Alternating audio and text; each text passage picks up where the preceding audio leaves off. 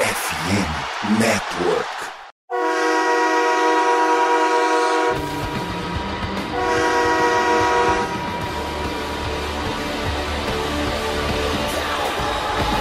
Fala, torcedor do time mais amado, mais querido. É mais sofrido, não é? Eu já não sei mais. Dos Estados Unidos, do Brasil, do mundo, estamos falando do Dallas Cowboys. Sejam bem-vindos a mais um podcast do Blue Star Brasil. E aqui quem fala sou eu, Gabriel Platt, no podcast decisivo, podcast pré playoffs, aquele podcast que a gente espera a temporada inteira para falar, para comentar tudo sobre aquele jogo que nossa partida vai ser contra o Tampa Bay Buccaneers. Vamos falar muito sobre esse jogo. Falar também sobre o que aconteceu no último domingo, né? Acho que eu nem gostaria de falar, foi brincadeira o que aconteceu, mas antes de falar de todas essas coisas, vamos apresentar aqui nosso querido amigo Vinícius. Tudo bem com você? Tudo bem, Plat, ouvintes. Vou te falar um negócio, hein, Plat. Só não tá mais aflito o torcedor do Cowboys do que quem tem ações das americanas hoje. Pô, te falar, como é que, tipo, do nada os caras, tipo, pô, a gente tá com uma dívida aqui. Ah, um milhãozinho a mais? Não.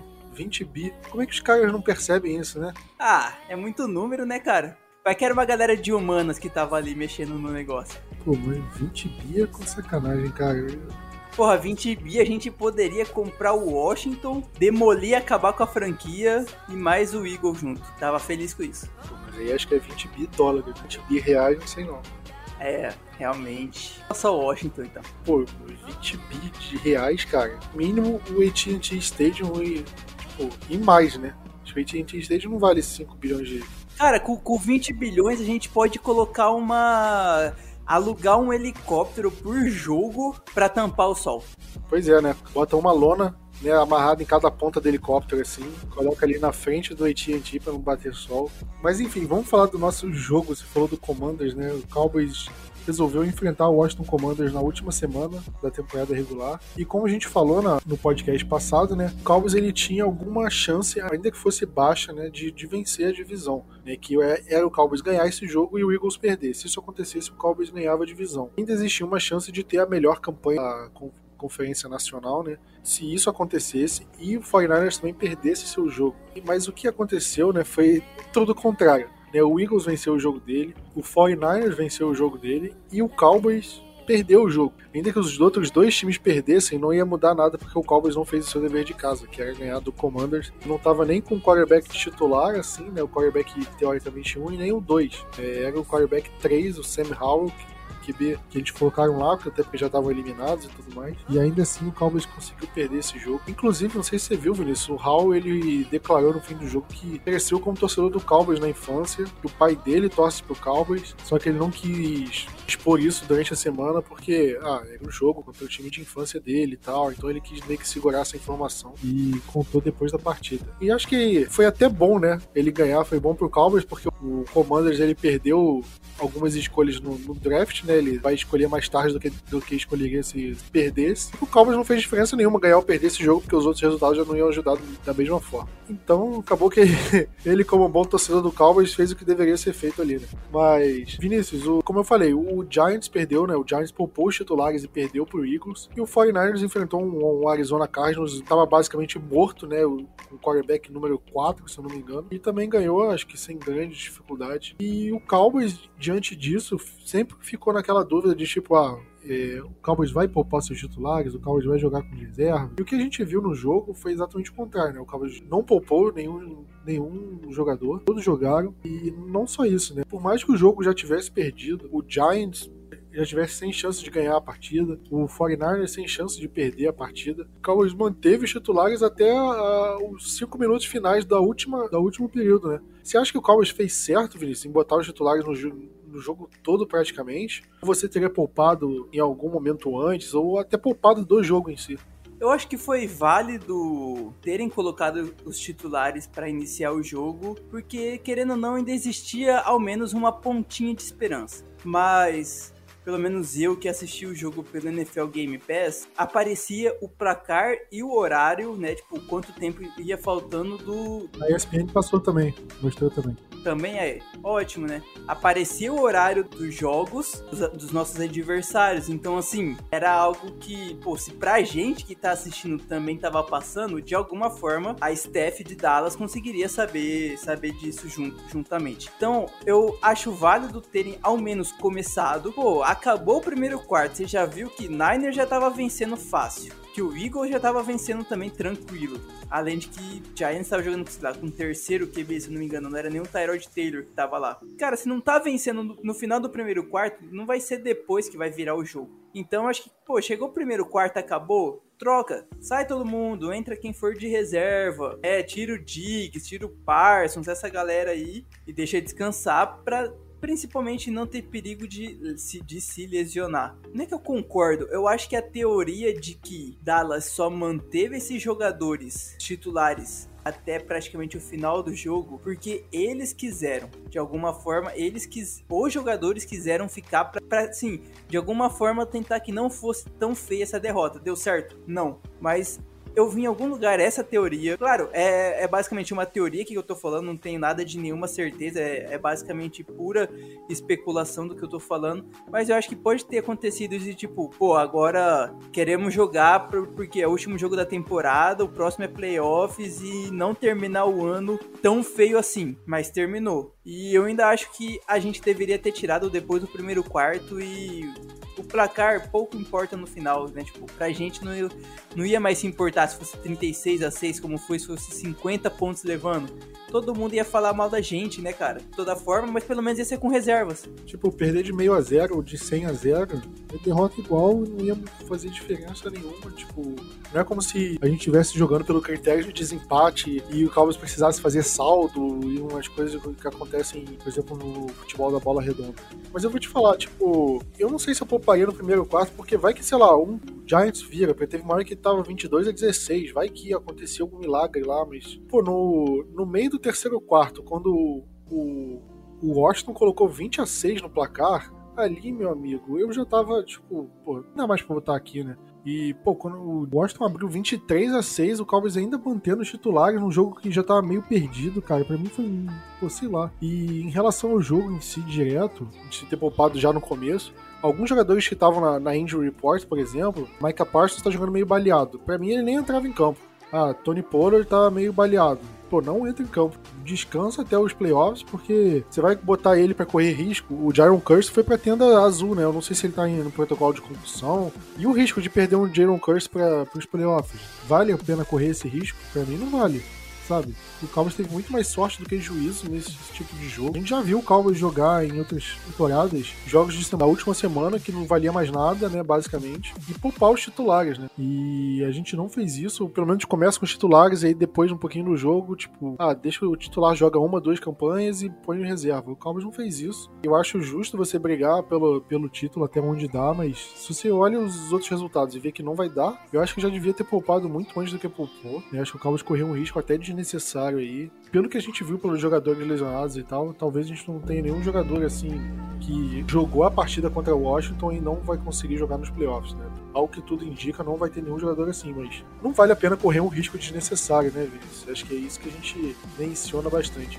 Além de que você diminui as críticas tanto para o resto do time quanto para o quarterback, né? Exatamente, né, cara? Porque se a gente pegar os números do deck, eu sinceramente, Vinícius, acho, acho que é o pior jogo do deck na carreira dele como profissional. Acho que você pegar todos os jogos do deck de 2016 para cá, esse talvez tenha sido o pior jogo dele. Tentou 37 passes, só completou 14, ou seja, menos da metade. Ele só lançou para 128 jardas, ou seja, um número muito baixo de jardas por passe completo. Lançou um touchdown e teve uma interceptação, né? Apesar do número de interceptação não ter sido alto, assim, tipo, quatro interceptações, mas ele não conseguiu fazer o ataque se mover de forma alguma. A gente viu principalmente em relação ao número de first down, porque a gente pega, cara, acho que foram, sei lá, oito train outs, é uma coisa, tipo, ridícula.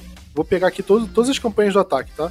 A primeira foi turnover on downs. Foram sete jogadas que terminou no, no fumble do, do Brian Anger, né? Na área do punch. Mas, enfim, a gente conseguiu, sei lá, um first nessa campanha. Na segunda campanha, three and out. Quarta campanha, three and out. Quinta campanha, a gente não conseguiu nenhum first down. Né? E na terceira descida foi a, a pick six do deck. Na campanha seguinte, até me perdi. Sexta, dois, três, quatro. A quinta campanha, three and out. Sexta campanha, three and out. Aí a sétima campanha, touchdown, 14 jogadas. Foi a única campanha decente do jogo. E aí as campanhas do segundo tempo. Primeira campanha, three and out. Segunda, three and out. Terceira, three and out. Quarta, three and out. Quinta, nove jogadas. A gente conseguiu um, dois, dois first downs nessa, jogada, nessa campanha. Que não terminou em nada, terminou em turnover on downs porque o, o, deck não converteu o sneak. Aí na campanha seguinte, train out. Na campanha seguinte, train out. Então, cara, foi assustador isso, né, Vinícius? O time não conseguiu first down em praticamente campanha nenhuma. Né? Conseguimos seis pontos, sabe-se lá como, que era jogo para tomar de zero e olha. E olha só. E com o deck jogando muito mal, né, Vinícius? Só que a, a, preocupação fica. Esse desempenho do deck preocupa pro jogo dos playoffs, porque não é como se ele tivesse, ah, foi só um jogo um pouquinho mal, abaixo. Não, foi tipo um dos piores jogos da vida do deck. Esse jogo foi, sei lá, top 3 de piores jogos do deck. Essa quantidade de three out também que a gente começou a forçar demais, né, Prático? Teve, teve muita jogada forçada, passes longos para tentar conseguir algum tipo de first down, porque na primeira e na segunda. A corrida não entrava, né? A corrida não entrava. O técnico, que é o play caller, não trocava a corrida por um, por um passe. E aí chegava na terceira descida, terceira descida longa. Tinha alguma, alguma estatística disso, né? Tipo, as terceiras descidas que a gente teve nesse jogo foram todas, todas ou praticamente todas bem altas, quase acima de 5, 6 jardas. Então fica muito difícil assim. Aí o Dak tem que soltar o braço e tudo mais e acaba tendo esse jogo péssimo. E, cara, me preocupa para os playoffs, sim, principalmente no quesito interceptações. Acho que a gente vai falar um pouco mais sobre isso, né, na parte sobre o, o jogo semana que vem. Tipo assim, cara, me preocupa realmente, me preocupa. Mas é até, é até algo que eu mandei no grupo dos assinantes. A gente já viu o Flaco um playoffs que foi todo mundo considera ele como elite, né? Não foi uma temporada, foi quatro jogos ou três jogos de playoffs que ele encarnou todo mundo, todos os ótimos quarterbacks do passado da NFL e jogou ali. Como é um tiro super curto os playoffs, a chance de deck conseguir elevar esse nível é muito maior porque é apenas um jogador, do que o outro setor que tá muito problemático do nosso time, que é a defesa, conseguir melhorar, visto que são muito mais jogadores. Então, assim, me preocupa, me preocupa, mas eu vejo que é uma possibilidade, por ser um campeonatozinho bem curto, de que possa conseguir ser resolvido esse problema que o deck tá tendo nesses últimos jogos. Me assusta muito, porque se fosse só um jogo ruim, é uma coisa, né? Agora, um jogo muito, muito ruim é, é muito esquisito. Será que o time já entrou com a cabeça, o time e o deck, né? Será que eles já entraram com a cabeça nos playoffs já e deixaram esse jogo, ah, tipo, vai ser só mais um e acabaram nem dando muita atenção e isso acabou sendo cobrado dentro de campo? Eu sinceramente não sei. Não vou ficar aqui especulando em cima de, de tipo, pô, jogador descompromissado, né? Acho que não é meu papel fazer isso. Mas pelo que a gente viu em campo, preocupa. Acho que preocupa o número de, número de interceptação do deck. A gente defendeu muito o deck em algumas interceptações. Inclusive o Anthony Curti, ele fez um levantamento no, no site dele, o Pro Football, de quantas interceptações teve culpa do deck, quais não foram culpa dele. Eu até discordo de algumas que ele colocou lá que foram, foram culpa do deck. Para mim, ele colocou algumas que, na minha opinião, não foram culpa. Mas enfim, acho que é uma discussão saudável, mas mostra que muitas das interceptações que o deck teve não foram culpa deles. Mas mesmo se a gente tirar essas interceptações, o número de, o número de, de interceptações que foram de fato culpa do deck ainda assim tá acima da média dele. Né? A gente viu a interceptação que ele teve no jogo contra o Washington e, pô, foi uma interceptação clara de erro de leitura, de erro de, de passe também. O passe foi muito para dentro, facilitou muito o defensor pegar a bola e só correr pra endzone. É um erro de quarterback iniciante, assim, que, pô, eu nunca vi o deck fazendo esse tipo de coisa. Pô, me preocupa ele, se ele fizer isso nos playoffs, né, no jogo fora de casa. Espero muito que não, mas como você falou, playoff tudo pode acontecer, ele pode melhorar, né? Na temporada passada, o Cowboys foi para os playoffs depois de meter 51 pontos no Eagles fora de casa. Perdemos para o 49 daquele jeito que você lembra. E nesse jogo a gente vai para os playoffs tendo uma derrota horrível fora de casa, né, para Washington. E isso vai indicar que a gente vai perder ou vai ganhar? Não, mas, tipo, eu acho que mostra que não é o, o resultado da última semana que vai influenciar o, o desempenho do jogador na última semana que vai influenciar no desempenho dos playoffs, né? Mas, Vinícius, o que pode influenciar no jogo dos playoffs é o ataque terrestre, né? Porque o Cowboys, de algumas semanas para cá, mas principalmente nesse jogo, foi terrível no jogo terrestre. Terrível, terrível. Esse jogo foi inacreditável, né? Como se falou, a gente teve que forçar muito passe longo, porque em primeira descida a gente conseguia uma jarda numa corrida, na segunda descida a gente corria uma jarda. E a gente não tá falando, ah, o Zeke correu mal. Sim, o Zeke correu muito mal. Ele correu oito vezes para 10 jardas, foi um número ridículo, ridículo. Mas você pega Tony Pollard, ele correu sete vezes para 19 jardas, né? nem 3 jardas por corrida, um número ridículo. A corrida mais longa do Pollard foi para 5 jardas. A corrida mais longa do, do Zeke foi para 4 jardas. Então, esse é um número assustador, assim. É, e coincidentemente ou não, Vinícius, esse número começou a cair, o nosso desempenho no jogo terrestre começou a cair com a lesão do Terrence Steele, de umas semanas pra cá, e com a lesão do Biadish, né, piorou tudo de vez, né? Parece que desmontou completamente. Você tem medo desse desempenho do ataque terrestre para a semana que vem? Ah, não, totalmente. Precisa de alguma forma melhorar o ataque terrestre para a gente diminuir a possibilidade e o risco de ter terceiras descidas longas. Necessário demais entre de alguma forma esse jogo corrido. Pô, não dá para ter essa, esses números que a gente está tendo não dá pra ter esses números que a gente teve nessa, nessa semana, né, contra o Washington, porque senão a gente não tem como ganhar. Fica complicado botar, tipo, tudo nas costas de um, de um QB se o jogo corrido tendo dois ótimos running backs, ou um ótimo e um mediano, né, como o ouvinte quiser classificar os running backs aqui, mas se a gente tem essa capacidade, a gente tem essa qualidade no corpo de running backs, a gente tem que melhorar sim, e eu espero que tanto Kellen Moore com Joe Philbin e o técnico de running backs consigam organizar isso de alguma forma mais eficiente. E eu acho que esse jogo, cara, ele assustou muito, muito, porque foi um desempenho ruim de todos os setores, né? Não foi um jogador só que foi mal, foi tudo dentro do Cowboys foi mal. Como eu falei, até o Special Teams foi mal, né? O Cavonte Turpin sofreu fumble, o Brian Anger sofreu um fumble ali porque o snap do, do long snapper foi ruim, o Brett Maher errou extra point. Tudo deu errado, né, cara? Eu acho que se o Cowboys resolveu escolher um jogo para fazer tudo de errado, para gastar todos os erros, eu acho que daqui para frente a gente não erra mais até 2030. A gente errou tanto nesse jogo que a gente já gastou os erros, a gente antecipou todos os erros que o Cowboys ia cometer de 2030 para cá de tanto que a gente errou nessa partida. Imagina o quanto o John Fassel deve ter ficado feliz com, com esse jogo. As três pontas do, do Special Teams errou. Eu nem, nem lembro se teve falta no Special Teams, assim, retorno, alguma coisa assim, mas eu não, não duvido que tenha tido, para piorar a situação. Mas é, é uma situação muito complicada, porque a gente viu esse cenário acontecer, tipo, logo na semana decisiva. E o problema é que não é que o time tá jogando bem o tempo todo e teve esse jogo que foi muito mal. Não, parece que o time veio meio que caindo de produção nessa reta final, que é preocupante, né? Porque é, contra o Houston Texans a gente passou aperto. Contra o Philadelphia Eagles com quarterback reserva, a gente passou aperto. Contra o Tennessee Titans com quarterback reserva, a gente passou aperto. Talvez não um aperto, assim, a questão de, de perder, mas não foi um jogo tranquilo do que a gente esperava que fosse. E agora com o Aston Commanders, um jogo, porra, terrível. Acho que tem 12 anos que eu, que eu acompanho o Cowboys. Nesses 12 anos, cara, eu não sei se eu consigo lembrar de três jogos assim piores do Cowboys do que esse. Você vê como foi esse nível de, de desempenho do Cowboys. Vini, só pra gente fechar, né, porque eu não queria comentar muito desse jogo, até porque esse jogo não valia tanto assim. Tem que comentar ele mais pensando no jogo importante que é o jogo de semana que vem. A gente viu nesse jogo, Vinícius, o Trayvon Mullen jogar mais snaps com o Nashon Wright, né? Porque desde que o Jordan Lewis se machucou, acho que o Jordan Lewis se machucou depois do Anthony Brown, né? Desde que o Lewis se machucou, o Cowboys começou a ter que testar né, jogadores que ele não queria testar no time titular, né? Que é o Kelvin Joseph e o Nashon Wright. Os dois não estavam desempenhando tão bem, o Cowboys começou a trazer jogadores pro practice squad. Né? Trouxe o Mackenzie Alexander, trouxe o, o, Xavier Rhodes agora recentemente. O que eu queria citar também é o Trayvon Mullen. A gente citou ele em outros podcasts, ele jogou nessa partida, inclusive ele jogou mais snaps que o próprio Nashon Wright, que estava sendo titular na partida contra o, o Eagles, acho que ele chegou a ser o titular, no jogo contra o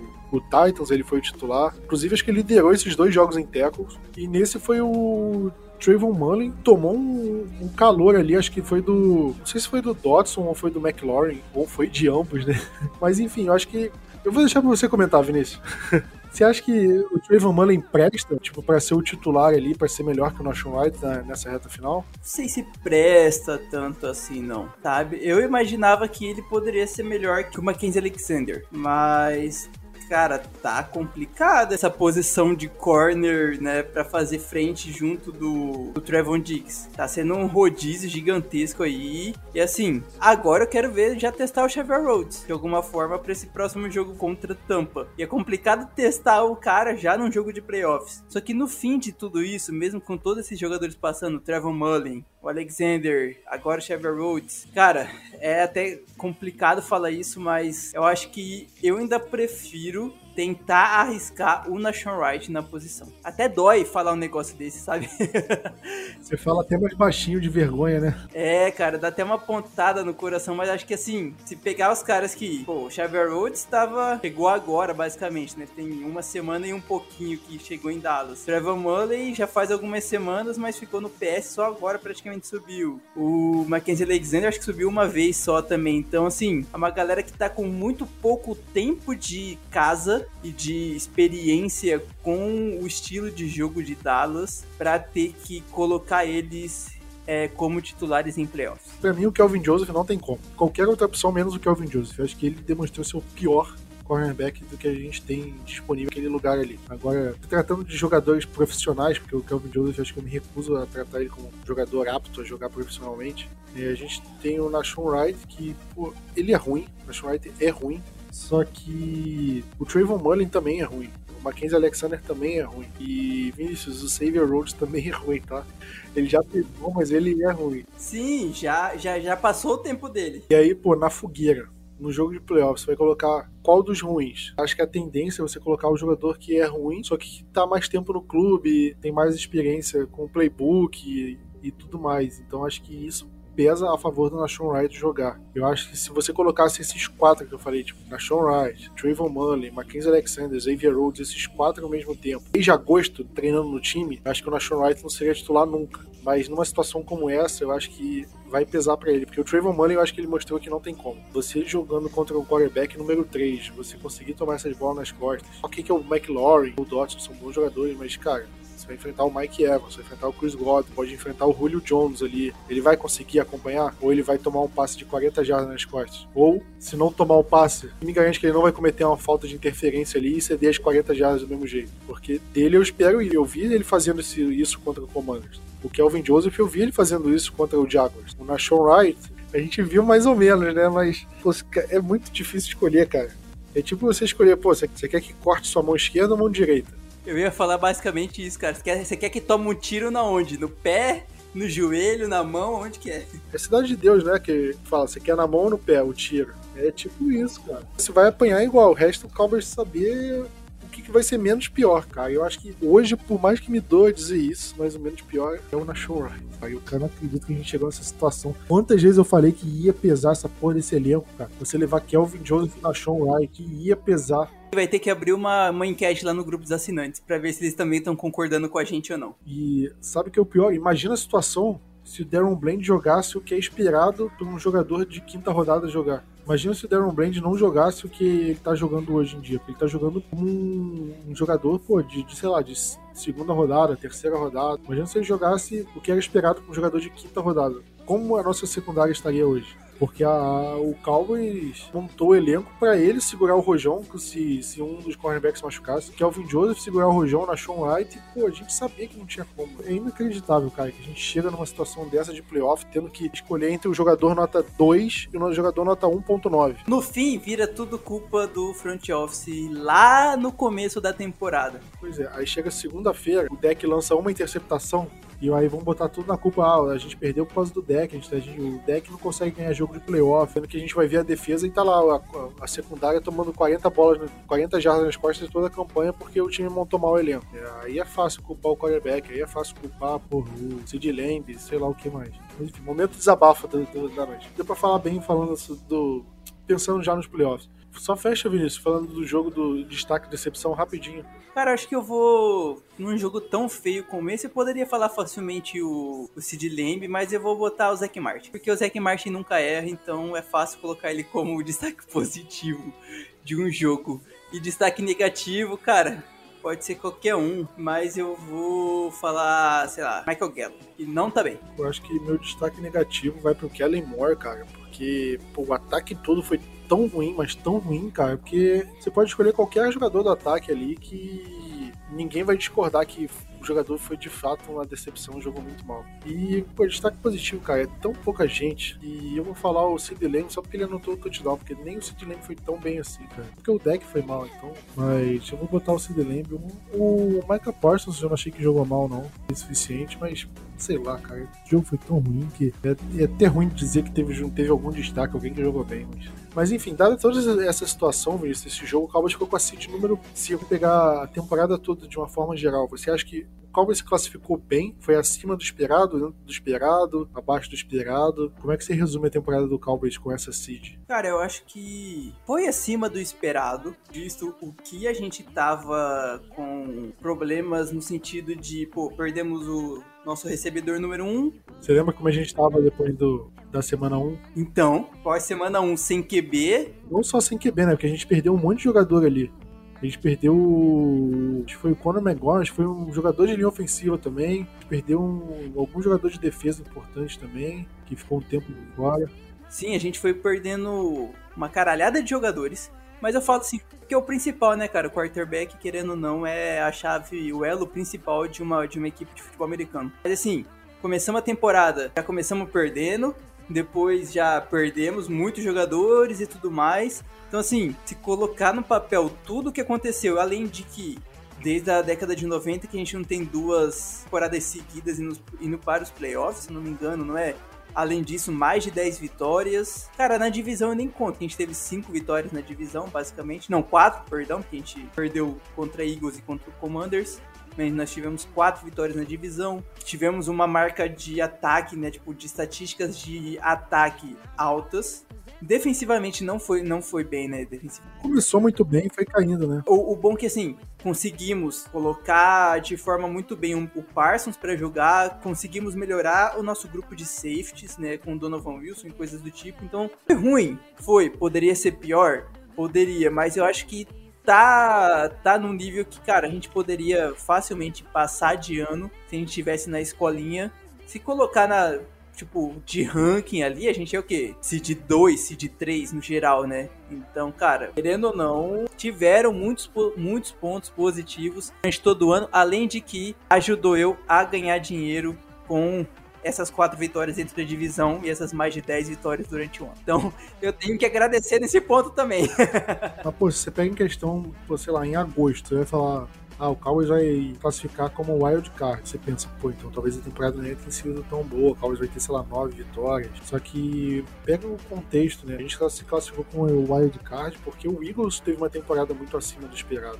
O Cowboys não foi wild card por demérito, assim, foi mais por mérito do Eagles do que outra coisa. Ah, perdemos jogos fáceis, não sei o que, mas, cara, isso sempre acontece. Se você pegar qualquer time aí, o 49ers perdeu pro Denver Broncos, o 49ers perdeu mais uns jogos assim ridículos. O Minnesota Vikings perdeu uns jogos ridículos também. O Eagles perdeu uns jogos ridículos, mas eu acho que acontece. E dado as adversidades que o Cowboys enfrentou, principalmente no começo de temporada, né? Foram, sei lá, seis jogos com o Cooper Rush, e o Cowboys conseguia a sequência de vitórias com ele, com a defesa jogando muito bem, um time bem montadinho e tal. Eu acho que isso fez a temporada ser acima do esperado. Primeira vez desde a década de 90, né? Quando a gente ganhou os Super Bowls, que o Cowboys consegue duas campanhas seguidas com mais de 12 vitórias. E, que é mérito do Mike McCarthy. Acho que isso a gente também não pode tirar o mérito do Mike McCarthy, porque é, o Cowboys já teve times muito bons que não conseguiram repetir essa sequência. Teve 2007, 2008, por exemplo. Aí, ah, 2008 não conseguiu, ah, mas o quarterback titular se machucou. Mas, pô, esse ano também o quarterback titular se machucou. Ainda assim, o Cowboys conseguiu dar a volta por cima e fechar o ano com mais de 12 vitórias.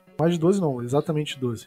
Eu acho que o Mike McCarthy merece crédito por isso, o time merece crédito, mas é aquilo. Como a temporada tem que tem meio que caído de produção nesses últimos jogos, a gente fica com um gostinho meio amargo na boca, no sentido de, pô, a gente poderia ter conseguido um pouquinho mais. Pô, se a gente tivesse perdido aquele joguinho bobo pro Jacksonville Jaguars ou pro Green Bay Packers, talvez a gente pudesse sonhar com alguma coisa maior assim pro, pros playoffs. Não em termos de resultado nos playoffs, até porque nem aconteceu, mas em termos de classificação pros playoffs. Como o Cowboys entra com um wild card de 5, a tendência é que o Cowboys jogue todos os jogos fora de casa daqui em diante. Os cenários do Cowboys nos playoffs agora é vai enfrentar o Tampa Bay fora de casa e aí se ganhar, ele pode enfrentar três, ele pode enfrentar três adversários diferentes. O Eagles, o 49ers, no caso esses dois fora de casa, ou o Giants em casa. Né? O único cenário que o Cowboys jogaria em casa é nesse. O Giants, se tanto o Giants quanto o, o Seattle Seahawks ganharem seus jogos no Wild Card junto com o Cowboys. Nesse caso, o Cowboys enfrentaria o Giants em casa.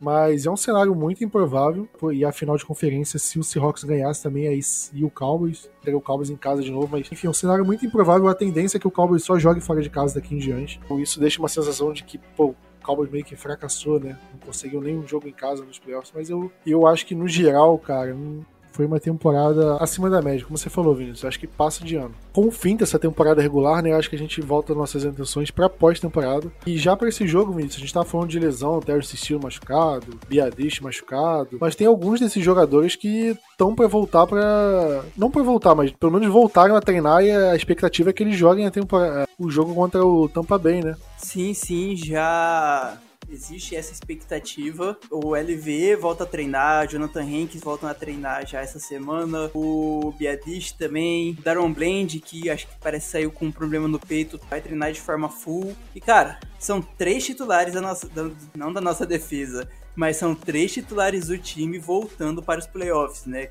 E ok, que o Conor McGovern, por exemplo, fez um trabalho até ok como center, mas ele não é center. Fazer um trabalho ok é uma coisa, fazer o trabalho de center é o trabalho de center, sabe? Então, querendo ou não, muda, muita, muda muito. E ele virou center porque a gente não tinha um reserva. Reserva tá machucado. Pô, Jonathan Hinks e o LVE, eu acho que para mim é uma das melhores adições para, de alguma forma, a gente consiga segurar o jogo terrestre dos times, dos times adversários. Nem digo tanto do Tampa, a gente vai até entrar mais a fundo nesse assunto daqui a pouco, mas para o, o, futuro próximo, tendo Niners e joga um jogo corrido fodástico, né? Você tendo a possibilidade do Eagles com o Jalen Hurts e Miles Sanders, é, Dalvin Cook. Então, assim, a gente pode enfrentar algumas boas pedreiras no jogo terrestre e ter a volta desses dois jogadores que, querendo ou não, conseguem muito bem parar o jogo corrido, vai dar um alívio e vai dar uma folga para nossa defesa. Como você falou, Vinícius, o Van Der Esch, cara, a diferença da defesa do Cowboys contra o jogo terrestre com o Van Der Esch sem é muito grande gente viu como a defesa sofreu, tendo que usar o, só o Anthony Barr e o Damon Clark, né? Com a diferença quando o Van Der Esch estava em campo. E olha que a gente falou muito mal do Van Der Esch, sempre criticou ele, principalmente ao fim da temporada de 2021, né? Foi quando a gente estava falando do Van Der Esch, não sabia se ele ficaria. Pelo menos essa temporada ele mostrou que é um cara de fato muito útil. Talvez nunca vá voltar a ser o que ele foi em 2019, por exemplo 2018 ali, mas sendo um jogador útil e bom pro elenco, assim, eu não vejo por que não manter ele e, e de fato é uma peça importante, né?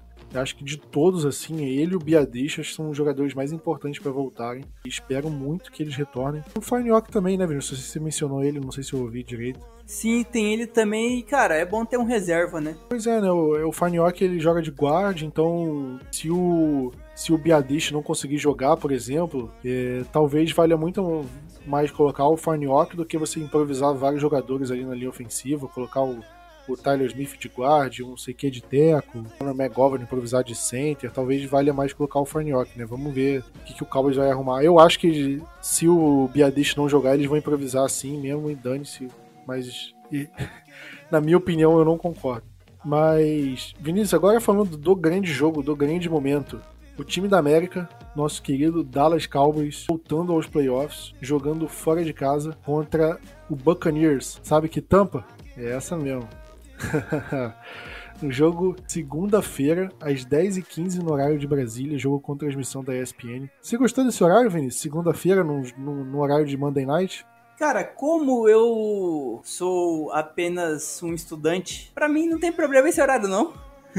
é ruim pra, dormir, né? Claro, para dormir depois do jogo, então, vai ser horrível. Vai ficar falando sobre isso durante umas horas após o jogo. Até porque quem é trabalhador honesto vai sofrer na terça-feira. Mas para mim, cara, um horário que basicamente tanto faz. Vou te falar que meu horário preferido é tipo domingo à tarde, primeiro ou segundo horário de domingo ali. Acho que é meu horário preferido de playoffs, porque se o time ganha, cara, você consegue curtir assim tranquilo, você vê as coisas. Por exemplo, se o Cowboys ganha, cara, você não vai ter muito tempo para curtir assim a vitória, porque você já tem que dormir para acordar cedo pro trabalho. Eu vou negociar para trabalhar de casa na terça-feira, que aí dá para dormir um pouquinho mais tarde, porque eu não, pego, não pegaria trânsito e tal, então é mais tranquilo. Mas ainda assim, e, pô, se perde, cara, você vai dormir puto. Se conseguir dormir, né? Você vai cabeça quente. Pô, é um saco. Então, sei lá se eu gostei. Eu acho que pro time é bom, porque tem. Até porque a gente tá é, querendo que alguns jogadores voltem de lesão. Então, é mais um dia de descanso, assim, pros jogadores, mais um dia de pra eles é, se recuperarem e tal. Então, talvez pro Cowboys seja melhor. E também é o último jogo da rodada, né? Então, por exemplo, o Cowboys perdeu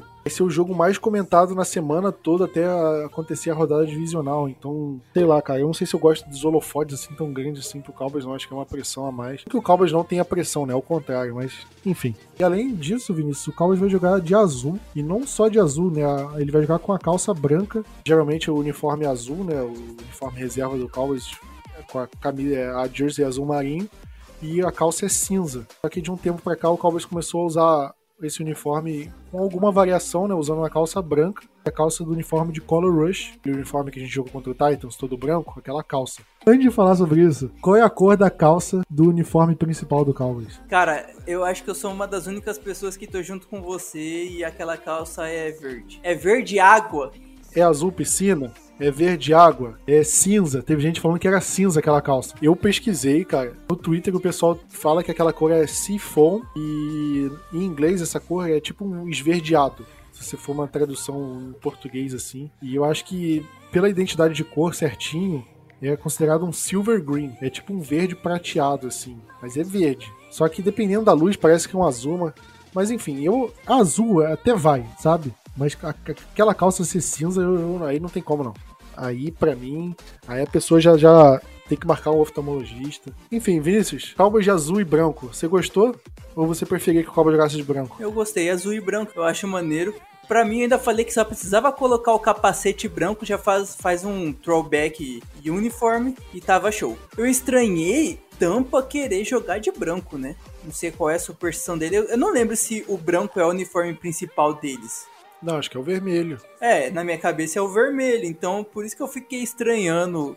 Até onde eu sei, o Cowboys é o único time da NFL com que o branco é o uniforme número um. É, se, se não for o único, é um dos únicos. É, eu concordo, sim, eu também imagino isso. Tem uma história por trás, porque todos os times jogam com uniforme colorido né, em casa e com branco fora. E se o Cowboys fizesse isso, todos os torcedores que fossem pro estádio veriam o Cowboys jogando de azul e o adversário jogando de branco. E aí o dono do Cowboys na época, ele quis mudar isso. Ele, ah, eu quero que o Cowboys jogue de branco, porque aí a, a, torcida, o pessoal que vai ver, vai sempre ver o Cowboys de branco e o time adversário com, com outra cor. Pode ser um vermelho, pode ser um azul, pode ser um verde, pode ser um preto, sabe? E aí, por isso, o Cowboys é, acho que é o time que é o único time que joga de branco, assim, é, com o uniforme principal. É, é, acho que é o diferencial do Cowboys, assim, né? Quando o Rams, acho que foi para Los Angeles, eles estavam jogando de branco em casa, mas deu para ver que o uniforme principal deles de fato é o azul e, e, o Cowboys é o branco. Até por isso que o Cowboys joga pouco com uniforme azul, porque você vai enfrentar o time fora de casa, o time vai jogar com o uniforme colorido deles. E não tem como o Cowboys jogar com de azul e o time com uniforme colorido. Então o Cowboys acaba jogando com uniforme número 1 um em casa e fora. Né? São poucas vezes assim que o Cowboys acaba usando o uniforme azul. Joga, sei lá, três vezes na temporada, uma coisa assim. E Vinícius, sabe a última vez que o Cowboys jogou de azul nos playoffs? Foi na temporada de 2003. Cowboys e Carolina Panthers. Curiosamente, o Cowboys enfrentava o campeão da NFC Sul, fora de casa, num jogo de wild card. Você quer mesmo que eu diga quanto foi aquele jogo? Cara, pela sua voz já não é muito boa, mas vai, vamos lá. Vamos tentar descobrir isso aí. Foi 29 a 10 pro Carolina Panthers, mas vou te falar, acabou o Panthers abriu 13 a 0 no segundo quarto e foi pro intervalo ganhando por 16 a 3. E aí o Panthers chegou a abrir 26 a 3. E aí o Cowboys diminuiu a diferença para 29 a 10 no último quarto. Ou seja, foi um jogo que o Cowboys não teve a menor chance. Em nenhum momento. Mas vale lembrar que nosso, nosso quarterback era o grandioso Quincy Carter, jogador terrível. E esse Carolina Panthers ganhou a NFC e foi ao Super Bowl. Perdeu o Super Bowl num field goal no estouro do relógio. Então não era qualquer time, né? Mas dessa vez é diferente, né? A gente não tem um Quincy Carter. Depois, se vocês quiserem, por curiosidade, procura ver a comissão técnica do, do Cowboys em 2003. Quantos técnicos ali viraram técnicos bons assim na NFL? Tinha Sean Payton, tinha Mike Zimmer, tinha Todd Bowles, inclusive o Todd Bowles, atual técnico do, do Tampa Bay Buccaneers. Bill Parcells, sem comentários. Você vê como é que aquela comissão técnica era boa, fez o Quincy Carter já chegar aos playoffs. Mas. Vinícius, você acha que o Cowboys é favorito para esse jogo? Nas apostas, na casa de apostas é. Eu achei estranho isso quando vi, né? Acho que é porque três pontos parece alguma coisa assim do tipo. Eu achei muito estranho. Porque, porra, é o Brady do outro lado, né? Mesmo com todos os problemas do lado de Tampa, eles têm Brady e a gente também tá cheio de problema do, do outro lado. Mas como torcedor, torcedor, torcedor coração, a gente é super favorito, vamos ganhar, sei lá, de 15 pontos de diferença, basicamente. Mas eu realmente achei bem estranho essa cotação voltada para Dallas como favorito. Eu ainda prefiro a gente ser underdog nesses playoffs, que é muito melhor. E quando você não está esperando nada, a decepção é menor. Pois é, eu sempre fui assistir os jogos de playoffs é, confiante, achando que o Cowboys ia vencer. Todos os jogos que eu, de ouvi de playoffs eu tava confiante, acreditava na vitória. E nesse, cara, eu tô meio desanimado. Vai chegar na hora do jogo, eu vou estar tá confiante, eu, porra, tem, vai ganhar com certeza. Mas sei lá, depois do jogo de domingo eu fiquei tão desanimado assim, porque foi um desempenho tão ruim. Sei lá, eu não entendo favoritismo. Para mim, esse jogo não tem favorito na real, né? Porque o Cowboys mostrou um, um desempenho melhor ao longo da temporada do que o Tampa Bay Buccaneers. Apesar de, de quando os dois se enfrentaram, o Bucks ganhou, né? Mas, pô, foi na semana 1, os, os times mudaram muito de lá para cá. Acho que se for por desempenho apresentado, o Cowboys de fato foi melhor que o Buccaneers. Só que não é só isso que tá em jogo, né? O Cowboys joga fora de casa, tá num retrospecto recente ruim, e como você falou, é o Tom Brady do, do outro lado. Eu acho que se tem uma coisa que a gente aprende assistindo a NFL esse tempo todo é não duvidar do Tom Brady, não questionar a capacidade dele, principalmente na pós-temporada. Eu não duvidaria do Tom Brady. É difícil, cara.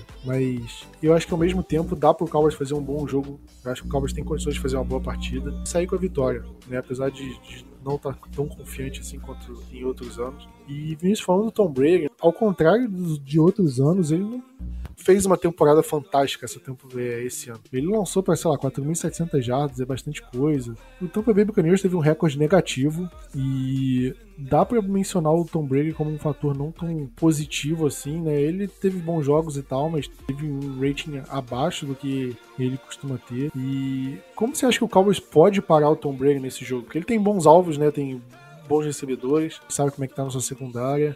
E o que a gente pode fazer para diminuir o impacto do Tom Brady, principalmente considerando que o cara é, é de fato decisivo assim em jogo de playoff? Cara, o Brady é o Brady em qualquer, em qualquer momento, né? Esse é o problema. Mesmo não vindo de um bom ano, que foi esse de 2022, cara, ele pode virar a chavinha em algum momento e destruir, né? Além de que ele consegue, ele aproveita as oportunidades dos turnovers do time adversário se Dallas está tendo uma quantidade de interceptações alta, né, duas durante um jogo, a chance de Dallas tomar 14 pontos nessas duas interceptações é muito alta. A gente vai ter que pensar em algo para que não deixe espaço para o Brady jogar. E cara, é muito fácil falar assim, né? É muito, muito, muito fácil. Mas tem que aproveitar e marcar ali onde são os, os principais alvos do Brady, que é o Mike Evans, que é o Goodwin, e que é o Leonard Fournette, né, cara? Porque o Fournette tá sendo um dos caras que mais tem jardas aéreas do time do Bucks.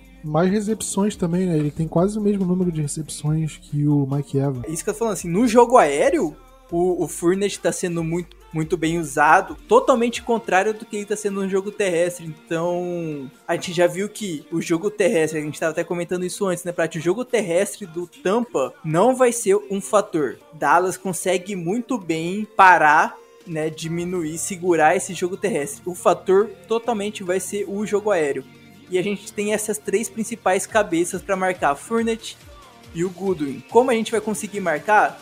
com os nossos cornerbacks vai ser bem complicado. O que a gente vai precisar de ajuda é da nossa linha defensiva para que de alguma forma consiga pressionar o, o, o Brady, visto que eles podem ir sem o center titular e sem o Donovan Smith, que eu acho que é o left tackle titular. São duas grandes perdas que podem ter na linha ofensiva e que pode atrapalhar, querendo ou não, esse desempenho de jogo aéreo e assim a gente conseguir parar né, o, esse QB o fato do Tom Brady não correr muito com a bola, muito não, né? O Tom Brady não corre com a bola é bom pro Cowboys, porque a gente fala da dificuldade do Cowboys com o quarterback móvel. Então não ter essa ameaça é bom para Dallas. Como você falou, o jogo terrestre deles não é muito bom.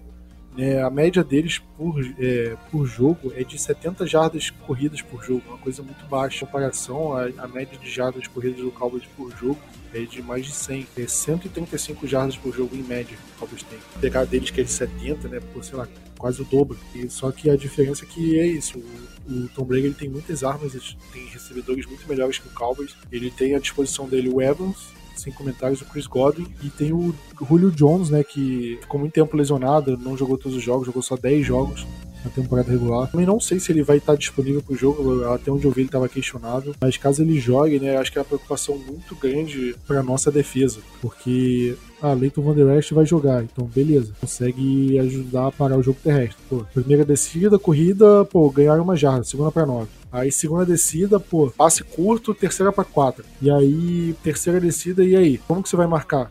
Eles colocam Julio Jones, Godwin e Mike Evans. Vai ficar o Nashon Wright no, no Chris Godwin dar merda. Vai ficar o Nashon Wright no Julio Jones, vai dar merda. Então, sabe, o Cowboys vai ter que trabalhar muito bem isso para não ficar em cenários de desvantagem contra esses jogadores. A tendência é, tipo, que eles consigam tirar vantagem da nossa secundária, mas eu acho que o Cowboys tem que estudar muito, trabalhar muito para diminuir esse impacto. Né? Acho que até do Chris Godwin, o Mike Evans ele tem mais recepções a média dele de jarda por recepção é maior do que o Godwin, só que o Godwin é mais acionado. Então, o Godwin pode ser aquele cara de terceira descida do, do Tom Brady e tudo mais. Então acho que o Cowboys tem que tomar muito cuidado com esses dois, porque eu acho que é o ponto onde o ataque deles vai avançar. Os Tyrants, por exemplo, são muito pouco efetivos no jogo aéreo em si. Os Tyrants eles têm mais impacto na red zone, assim, acho que o Tom Brady busca mais eles, mais para tentar um touchdown do que de fato ir movendo as correntes do ataque o Trevon Diggs precisa ter um bom jogo. Acho que o Trevon Diggs não pode ter aquelas bobeadas que ele tem de, de querer adivinhar a rota e acabar sendo queimado. O Trevon Diggs precisa jogar muito bem. E do outro lado, cara, a gente precisa pô, botar um safety para ajudar o Nation Light, qualquer coisa, mas eu acho que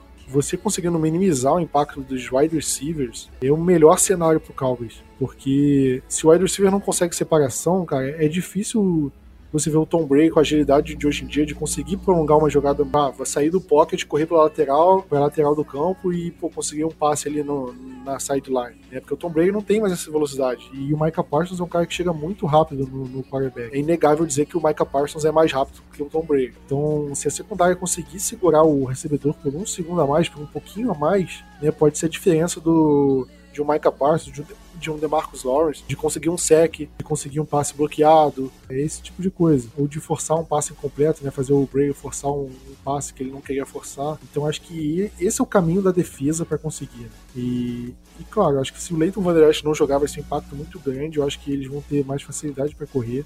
Eu acho que o Van Der Esch ele precisa jogar muito bem. O Anthony Barr, principalmente, precisa jogar bem.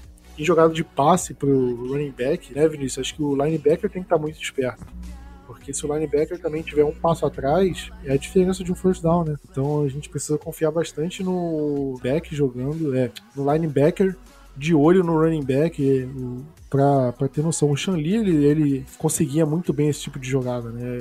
É, mas será que o Anthony Barr vai conseguir?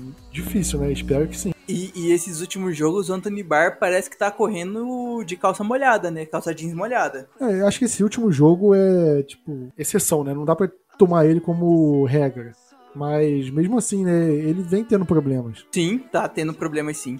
Eu acho que por isso que é muito bom vir ter a volta do, do Van Der Esch pra esse time, pra de alguma forma conseguir ajudar e melhorar esse grupo de linebackers. Ah, sem dúvida. E, Vinícius, do nosso ataque, né? A gente falou dos problemas que esse ataque tá tendo, né? Problema com o deck, problema com o jogo terrestre. Em relação à defesa deles, que, que a gente pode fazer pro nosso ataque para conseguir punir a defesa deles? Porque, por exemplo, no jogo da semana 1, a gente anotou o quê? 3 pontos? A gente perdeu por. Foi 19 a 3, a gente só anotou 3 pontos, né? Não, nosso ataque teve muitos problemas naquele jogo. E para você, o que, que tem que fazer de diferente, o que o Cowboys pode explorar da, da defesa deles para conseguir pontuar, né? Pontuar bem, fazer um jogo como fez, por exemplo, contra o Philadelphia Eagles, que anotou 40 pontos, até contra o Jacksonville Jaguars, que anotou 34, sabe? Fazer um jogo parecido com esse. Eu acho que o principal é o que Dallas não tá conseguindo fazer ultimamente, é o que a gente comentou no começo desse podcast. É de alguma forma conseguir entrosar e entrar, digamos assim, as corridas, né, Plat?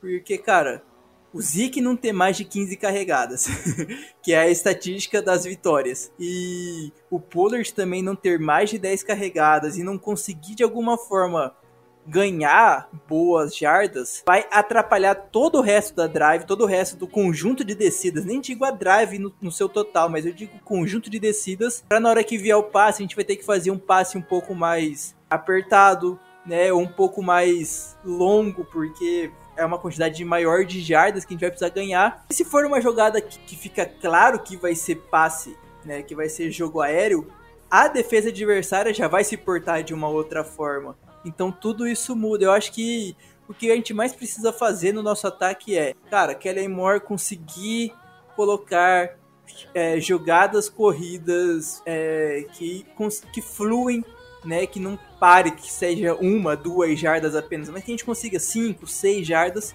Para que chegue numa segunda descida, por exemplo, a gente pode escolher tranquilamente entre passe e jogo terrestre e você vai precisar e você deixa dessa forma a defesa adversária sem saber ao certo como a gente vai jogar, né? Fica óbvio qual vai ser o nosso, qual vai ser a nossa jogada naquele momento. Porque, pô, é muito fácil para a defesa saber se portar se é um jogo, se é uma jogada corrida ou se é uma jogada aérea. O, então o lance fica não deixar a defesa é, ter a noção de qual tipo de jogada a gente vai fazer. Acho que esse é o principal. E Além disso, deck, não forçar a bola, não forçar a interceptação, né? Não forçar passe para que aconteça interceptações. E eu espero que a gente consiga, a gente não, que os nossos recebedores que não chamem Sid Lamb consiga de alguma forma criar separações em cima dos cornerbacks de tampa para que o passe consiga vir muito mais fácil, que a recepção consiga ser mais fácil e que não aconteça tantos drops como estava acontecendo ultimamente. Tava vendo aqui, Vinícius, o, a defesa de tampa não é uma defesa que força muito os sexos. Comentei isso com você e a defesa do do Tampa Bay Buccaneers tem 44 sacks na temporada, que é um número muito baixo. Se levar em conta o Cowboys, por exemplo. Mas enfim, eles, eles têm um número baixo de sacks. O líder de sacks deles é o Vita Veia com 6 sacks e meio.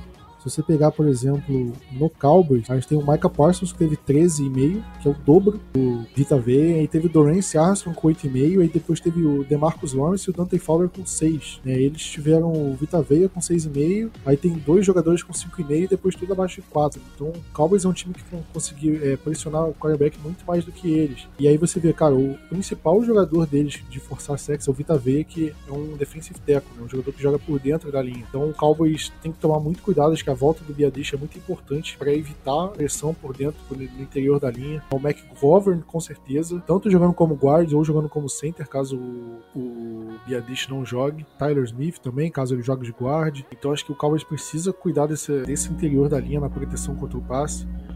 E como você falou, Vinícius, acho que o Cowboys tem que evitar aquelas jogadas óbvias no começo, nas primeiras descidas, primeiras segundas, para não ficar em terceira descida longa. Porque acho que tudo que Tampa Bay quer é o Cowboys ficar numa terceira para nove, terceira para oito, terceira para onze, e aí o Cowboys se virar num passe longo com o Sid Lamb e aí tendo Michael Gallup e Noah Brown que estão mal nessa temporada. Aí se não for o Sid Lamb, tem que achar um passe pro Dalton Schultz. Então o Cowboys fica numa decisão muito limitada. Eu acho que o Cowboys tem que ser mais criativo correndo com a bola. E, pelo amor de Deus, chega de ficar só correndo pelo meio, correndo pelo meio, né? O Cowboys tem que inovar com isso. Jogo de playoffs, né? Jogo mata-mata. Se perder esse, esse jogo tá fora, acabou a temporada. Então, o Cowboys de fato precisa muito abrir esse playbook e jogar o que sabe, porque é tudo ou nada, né? Então eu queria ver o Cowboys sendo mais criativo, correndo com a bola, deixando colocando, por exemplo, uma segunda para cinco, né, que é muito fácil você conseguir um play action ali, ou um passezinho curto, né, você deixa a defesa adversária sem saber o que fazer. Eu acho que isso é muito importante né, nesse cenário. E eu acho que é mais importante porque tira a pressão do deck, né? Porque o deck ele tá jogando muito pressionado porque o jogo terrestre não tá funcionando, então ele tem que passar mais a bola. Ele tá numa temporada onde ele tá lançando mais interceptação, tá, tá tendo mais turnovers do que o normal. Então, se você conseguiu fazer o ataque terrestre funcionar, ter a defesa jogando bem, você tira essa pressão do deck e eu acho que você faz o ataque jogar melhor de uma forma geral. Como você falou lá no começo, Vinícius, se o Cowboys no ataque tem que evitar turnovers, porque Tampa Bay Buccaneers no campo curto com certeza vai punir ainda mais jogando na casa deles, né? A torcida, é, a torcida jogando junto. Da mesma forma que isso ajudaria a Tampa Bay, eu acho que a defesa tem que forçar turnovers, né? Porque é, a gente não tá vendo a defesa forçar tantos turnovers quanto vinha forçando antes. forçar sexo como estava conseguindo antes. A gente conseguiu uma interceptação com o Malik Hooker na, no jogo passado e olha lá, né? Eu acho que o Darren Bland pode ser importante, pode ser aquele cara para conseguir interceptação. No jogo de 2021, né, a gente estreou e, em Tampa Bay, né? No, foi o primeiro jogo da temporada. E naquele jogo a gente teve, acho que, sei lá, três turnovers. O Cowboys tem que ter algo parecido. Acho que o Cowboys precisa ganhar a batalha dos turnovers para vencer esse jogo, né? Mas.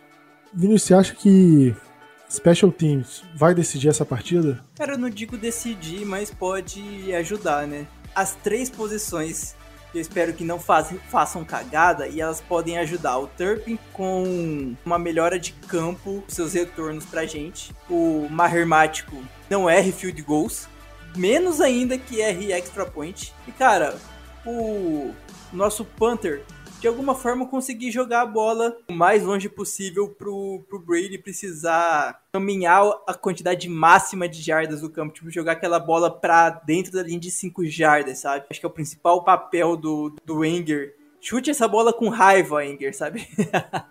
Joga essa bola lá no, para os caras começarem contra a parede. Que, cara, se, se o Enger fizer isso, a defesa vai vir com sangue no olho para começar uma drive dessa, sabe? Então pode ser crucial nessas partes, mas o principal vai ser como o ataque e como a defesa vai se portar nesse jogo. Eu tava vendo aqui, Vinícius, a porcentagem de touchback do kicker do Tampa Bay é de 51%.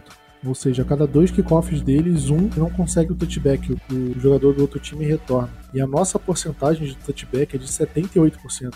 80. Então é, é, é bem discrepante, assim. É, por exemplo, se você pega 10 kickoffs do Brett Maher, 8 não deixa o, o time adversário retornar. E se você pega 10 kickoffs do Tampa Bay Buccaneers, 5 eles não deixam retornar. Então é um número discrepante. E com certeza o Cavonta Turpin vai querer retornar alguma coisa aqui. Então acho que pode fazer diferença, tanto pro bem quanto pro mal. Porque a gente já viu o Turpin retornar alguns chutes ali meio antes da linha de 25. Se ele tivesse ajoelhado, ele conseguiria retornar melhor. O estádio é um estádio aberto, então é, é um pouco mais complicado pros, pros kickers e pros punters, né? Então acho que pode fazer a diferença. Mas eu acho que a, a maior diferença vai ser o time que espalhar a farofa. Que, o que eu quero dizer com isso? O time que errar um field goal, tipo, errar um field goal é quase um turnover, né? Então acho que o Cowboys não pode errar um field goal. Ou, por exemplo, kickoff do Turpin, anulado por uma falta. Realmente é o Kelvin Joseph que adora fazer uma falta no, no Special Teams. O Cowboys perde umas 30 jardas numa falta assim, um retorno de punch. Então esse tipo de coisa o Cowboys não pode se dar o luxo de cometer. O Cowboys tem que fazer tudo certinho porque é um jogo de mata-mata. A gente já cansou de ver jogo de playoffs que detalhes fazem to toda a diferença. Quantos jogos de playoffs a gente já, já não perdeu por detalhe, Vinícius? Pelo menos desde que você começou a acompanhar. Não tô nem falando dos jogos mais antigos. Jogo contra o 49ers, o último, a gente perdeu nos detalhes. A gente perdeu por, em, em questão de ah, fazer uma falta na hora errada que deu um first down e, pô, fez o 49ers matar o jogo. Jogos contra Green Bay, não preciso nem comentar, né? Mas a maioria dos jogos foram alguns detalhes assim pequenos, cara, alguns erros bobos que fazem o, o Cowboys perder a partida. Essa última semana eu tava. me mandaram os vídeos dos melhores momentos do jogo de playoffs de 2006 contra o Seahawks e de 2007 contra o Giants, os dois que a gente perdeu. E, cara, era basicamente os times atuais, assim, do Cowboys, de, tipo, perder por erro bobo, sabe? Um drop inacreditável no momento crítico que não podia, um fumble inacreditável, ou a defesa cometer uma falta de, de 40 jardas no momento que, porra, fez o outro time virar a partida. Então são coisas assim que o Cowboys não pode. O Cowboys tem que entrar tipo, 100% concentrado. O Cowboys tem um peso muito grande nos playoffs, cara, que é o peso dos uns tabus muito grandes a serem quebrados. Eu acho que isso pesa muito pra franquia e o Cowboys precisa quebrar esses tabus o quanto antes. Acho que já começa com o tabu de que até hoje a gente não venceu o Brady, né? É, eu ia falar, esse é o primeiro. A gente jogou sete partidas contra o Tom Brady e perdeu as sete. Esse é o grande, primeiro grande tabu. E o segundo, o Cowboys não ganha um jogo fora de casa nos playoffs desde 92, que foi a campanha do primeiro Super Bowl da década de 90.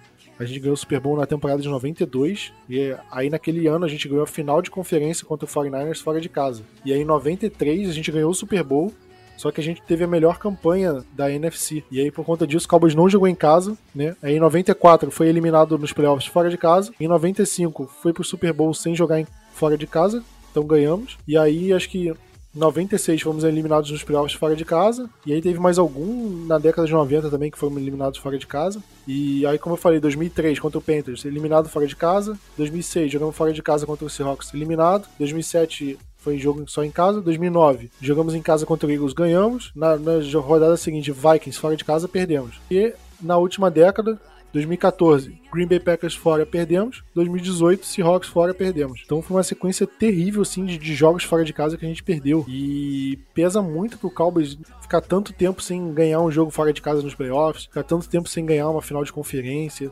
O Cowboys precisa quebrar esses tabus de pouco a pouco se quebrar tudo ao mesmo tempo esse ano e for campeão, porra, maravilha, tô 100% feliz, apoio, quero muito, mas se conseguir bater o primeiro agora, Pô, ganhamos do Tom Brady, ganhamos nos playoffs fora de casa, né? Ganhamos com o uniforme azul, que também é outro uniforme que a gente usa pouco fora de é, nos playoffs. Então, pô, melhor ainda. Eu acho que é um passo de cada vez. O que eu sempre falei é, pro Cowboys ir quebrando esses tabus, ele tem que jogar playoff todo ano. Não adianta jogar playoff uma vez a cada três anos, como vinha acontecendo. Né? Ah, jogamos playoffs em 2009, aí depois só em 2014, aí depois 2016, 2018 e aí depois de 2018, só 2021, tem que ter uma sequência de, de pô, jogar 3, 4 anos seguidos nos playoffs. Né? O Cowboys deveria ter condição para isso. E a gente pelo menos conseguiu agora jogar playoffs em anos seguintes, desde 2006 2007. A gente não conseguia ficar em playoffs em anos consecutivos. Então estamos aí em playoff e, pô, se o Cowboys jogar os playoffs todo ano, uma hora esse tá, um tabu vai quebrar, o outro vai quebrar, os beliscam a final de conferência aqui. E, pô, de pouquinho em pouquinho a gente vai chegando. No, na década de 90 foi assim, o Cowboys foi para os playoffs de 91, 92, 93, 94, 95. Um time bom é óbvio que vai ganhar. E acho que esse é o que o Cowboys deve fazer, né? Que pelo menos conseguiu agora com o Mike McCarthy finalmente. E espero que consiga mais vezes, espero que consiga avançar nessa temporada. Quebrar os primeiros tabus assim nesse jogo assim, para depois pensar no resto. Mas, Vinícius, boa de palpite para esse grandioso jogo. Belíssimo jogo que será. Cara, palpite 27 a 21. Jogo sofrido. Cara, de Dallas, né? Dá pra imaginar que vai ser sofrido. E. Bold.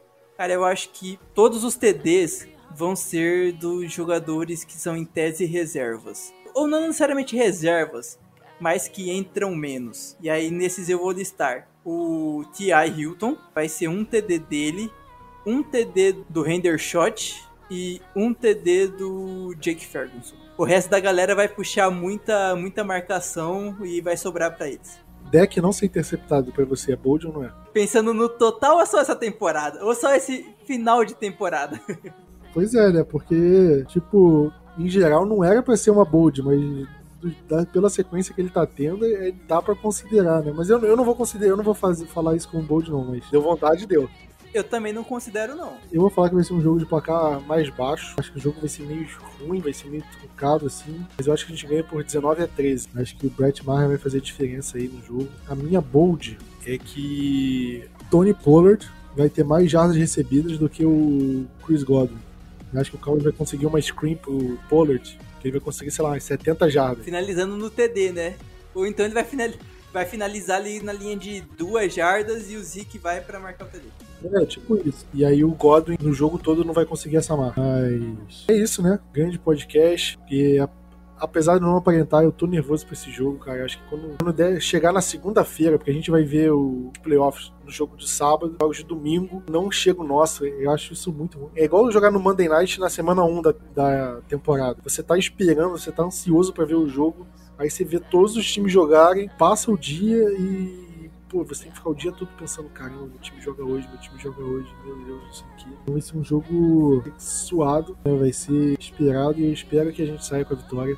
O Cowboys precisa muito dessa vitória. O Tom Brady, pô, já, já venceu tudo que precisa na carreira. Passou pros playoffs aos trancos e barrancos. Tem muita coisa pra fazer nesses playoffs, mas não. Deixa pro Cowboys essa vitória. O Cowboys precisa disso, né, Vinícius? A gente precisa de, dessa vitória. Ah, totalmente, né, Plat? Pô, vai tentar reconquistar a Gisele. Vai dar jeito de recuperar o dinheiro perdido na FTX. Sei lá, vai fazer outra coisa, Brady. Larga, larga no nosso pé a gente passar, o mais provável é, sei lá, enfrentar o Eagles, né, no, no, divisional e, pô, ia ser um jogo legal, hein, Cowboys e Eagles. Pô, Cowboys e Eagles, acho que, eu acho que a NFL vai ter o maior jogo de audiência da história. Se for um Cowboys e 49ers também, cara, vai ser pesado. Que vai ser a revanche da temporada anterior. Acho que esses dois jogos vão ser muito bons, assim, cara. E, e eu acho que o Cowboys teria chance contra esses dois, tá? Contra o Giants entra favorito, ainda mais em casa. Acho que não tem nem o que dizer. Contra esses outros dois, eu acho que não, mas dependeria muito desse jogo de wild card e tudo mais, mas se eu tivesse que falar hoje, seria não. Mas enfim, não vamos ficar palpitando de divisional, sendo que tem um wild card pela frente, né? Cara, mas é, é, o que você falou, porra, esperar até segunda-feira, cara. Ah, não dá não, já. Podia ser logo amanhã, por exemplo, sabe? Espero que o podcast não saia domingo, porque aí amanhã já é a segunda. mas é isso aí, vamos ficando por aqui. Aquele abraço, tamo junto. Vamos ganhar essa partida. Go Cowboys!